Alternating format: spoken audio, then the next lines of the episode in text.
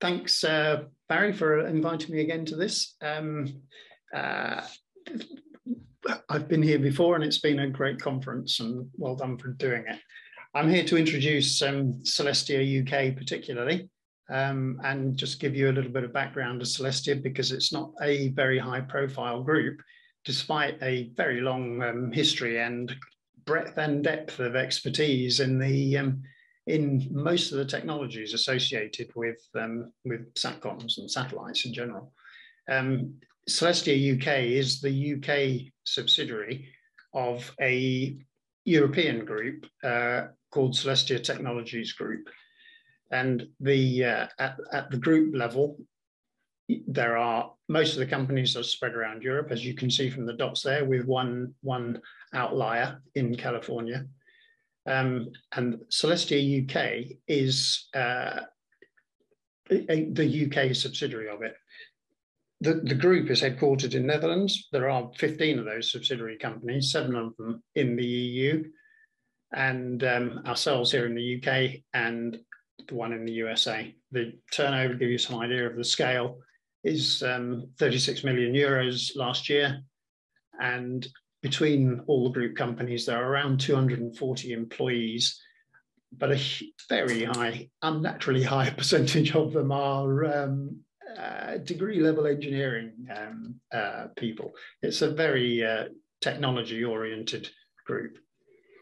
And um, th this is a, a, matrix of the uh, of the companies that are spread around. Celestia UK is there in the top centre, um, but they they're covering uh, as I said, a, a wide range of uh, technologies from um, uh, satellite test systems, uh, cryogenics, RF LNAs and HPAs, TT&C systems, modems, uh, and indeed some uh, MMIC design work.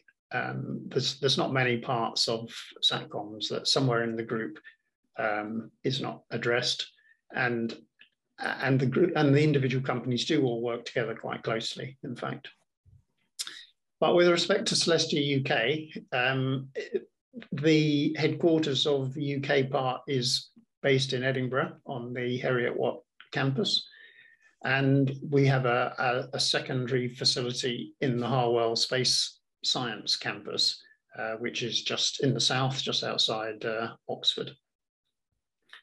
The UK part was established in 2017 um, with the prime objective of um, addressing the electronically steerable antenna um, markets. And uh, that's, that's both gateway terminals um, and, and user terminals. But in addition to that, we're also doing some work on um, PNT systems, position, navigation, and timing. Um, and to do that, we've got at the moment 30 engineers, um, again, very technology oriented.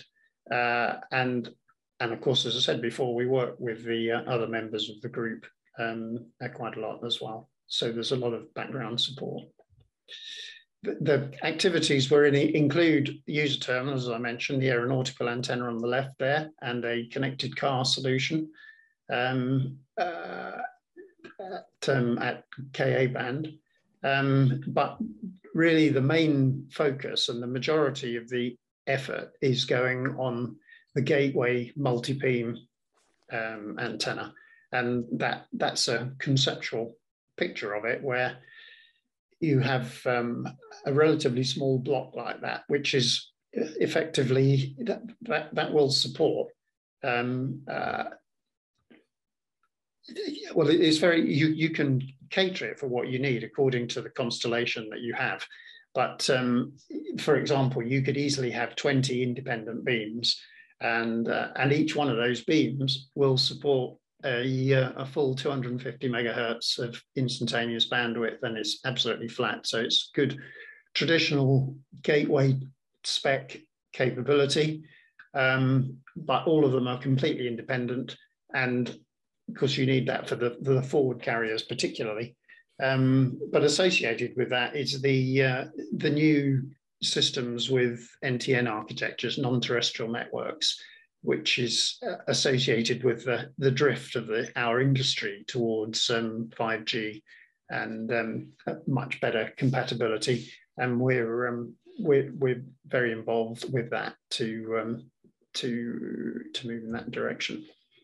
The, the main two areas for this is a, a general E-scan antenna, we call it, which is for the digital ground gateway for um, uh, for all of the constellations, the smaller EO ones and, um, and communications ones. But we are also engaged with OneWeb um, for their second generation uh, multi-beam antenna. And uh, I think we are. But as I say, the, the drift really is towards new space, where um, where new space we we see as um, this new era that's been described already, where there's hundreds of constellations and thousands of satellites um, in uh, moving all over the place, which is a completely different um, concept, and and that's going to result in many more ground stations being required. Um, and if, if you have inter-satellite links, that's not so intensive. But uh, in many cases, you do still need a lot more um, uh, ground stations than are currently perceived. And you need that for the global coverage. You need it because at the frequencies at Ka band, you need it for the diversity, um, weather resilience, and um, and just general hardware uh, resilience or um, physical attack of some sort as well. So there's a we see a, a lot of new ground stations um, being needed, and each of these ground stations now are a lot more complex than the existing standard teleport. And so the equipment that goes in it is more expensive, more complicated than, um, than we're used to. And that has a, a an increased capital uh, cost, obviously. So there's more terminals that are each more expensive. And with the more complex systems, you're going to need more skilled, more highly skilled operation and maintenance staff. And so the operational cost for to support this enlarged number of more complicated teleports is, is very significant. And so we see the drift really towards a um, uh, away from that general architecture and more towards a, um, a centralized teleport system where you essentially are trying to take away as much as you can from the remotely located um, gateway terminals. So we, you're going to be left with the apertures and the LNAs and the HPAs. Um, but beyond that, you could conceive of bringing back the, uh, the RF signals to a single centralized, secure, highly redundant, well-staffed hub um, where the whole network is run from. And so it, it reduces the, um, uh, the investment required in the remote um, terminals. And all of the equipment, the modulation equipment with all its redundancy is located at this one single location, which is somewhere nice where people are happy to live. And, um, and you've got lots of fallback staff, all who understand the technology very well to um, keep it all running. But of course, that, that requires, basically, it requires bringing the RF back, um, generally over IP networks, private or, um, or public, which is now all possible. And um, the consequence, the, you know, the object is to you reduce the, the, the antenna is a key part of it. It's going to reduce the, um, the real estate requirements, reduces the hardware requirements, and it makes the um, operations a lot easier with everybody in, in one location. Of course, it does need the um, excellent connectivity at RF between the antennas and the uh, centralized hub, and that depends on the RF over IP. But really, the, uh, the fully electronic multi-beam antenna is a very key part of this new architecture. And while we're involved with the rest of this virtual networking um, arrangement, our main focus, certainly at the moment, is on the um, uh, on the electronic multi-beam electronically antenna. and and that's that's what we're really focused on with a um, to look towards a global networked teleport system as things will um, as we how we see things will evolve. Um, and I, I, think I just that was a quick introduction of who we are and what we're doing. Um, this equipment will begin to appear next year, and uh, my contact details are there. I'd be happy to talk to anybody now or um, or offline. Thank you very much. So, thanks very much, David. Uh, we do have a question from the audience. Okay. Um, the aperture of the gateway antenna looks unusually small. What is the innovation behind it? Um, I, I, think the, I mean, the, the aperture size is, I, I, don't think you should read too much into the graphics there. Um, the, the aperture sizes are, um, uh, it can be made to suit the um, the requirements of the particular constellation.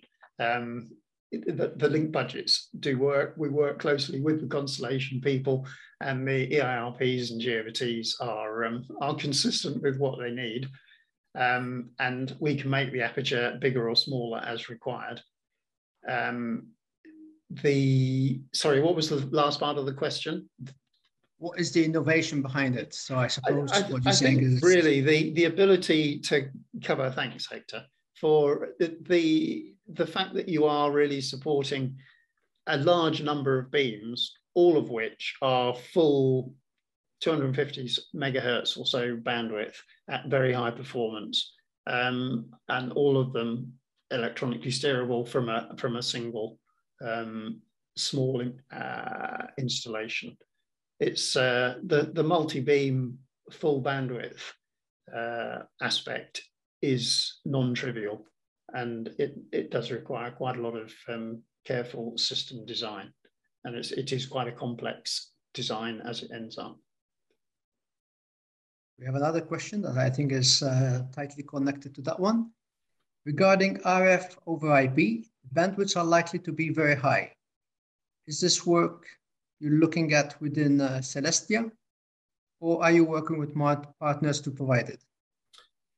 Um, a bit of each. We are working a lot with um, partners, particularly people who have well, the, the more expertise than us in the actual RF over IP, but more particularly with the um, people in the well-established players in the uh, teleport services business who understand the requirements and how it's going to go. And so we're working with them very closely. As I say, our, our focus is more on the antenna at the moment, but it is we're, we're very tightly engaged with the um, with the wider requirements. And I have a question from my side. Is Celestia interested in developing the solution or are they also looking at providing the service? We're we're looking at the solution at the moment because really one of our partners is um, uh, in fact more than one of our partners is is in the service provision business. And so it's not really we are we are partnering with them. And so um, we won't ourselves be providing that service. The idea is to in, to support them in providing the, the service. Yeah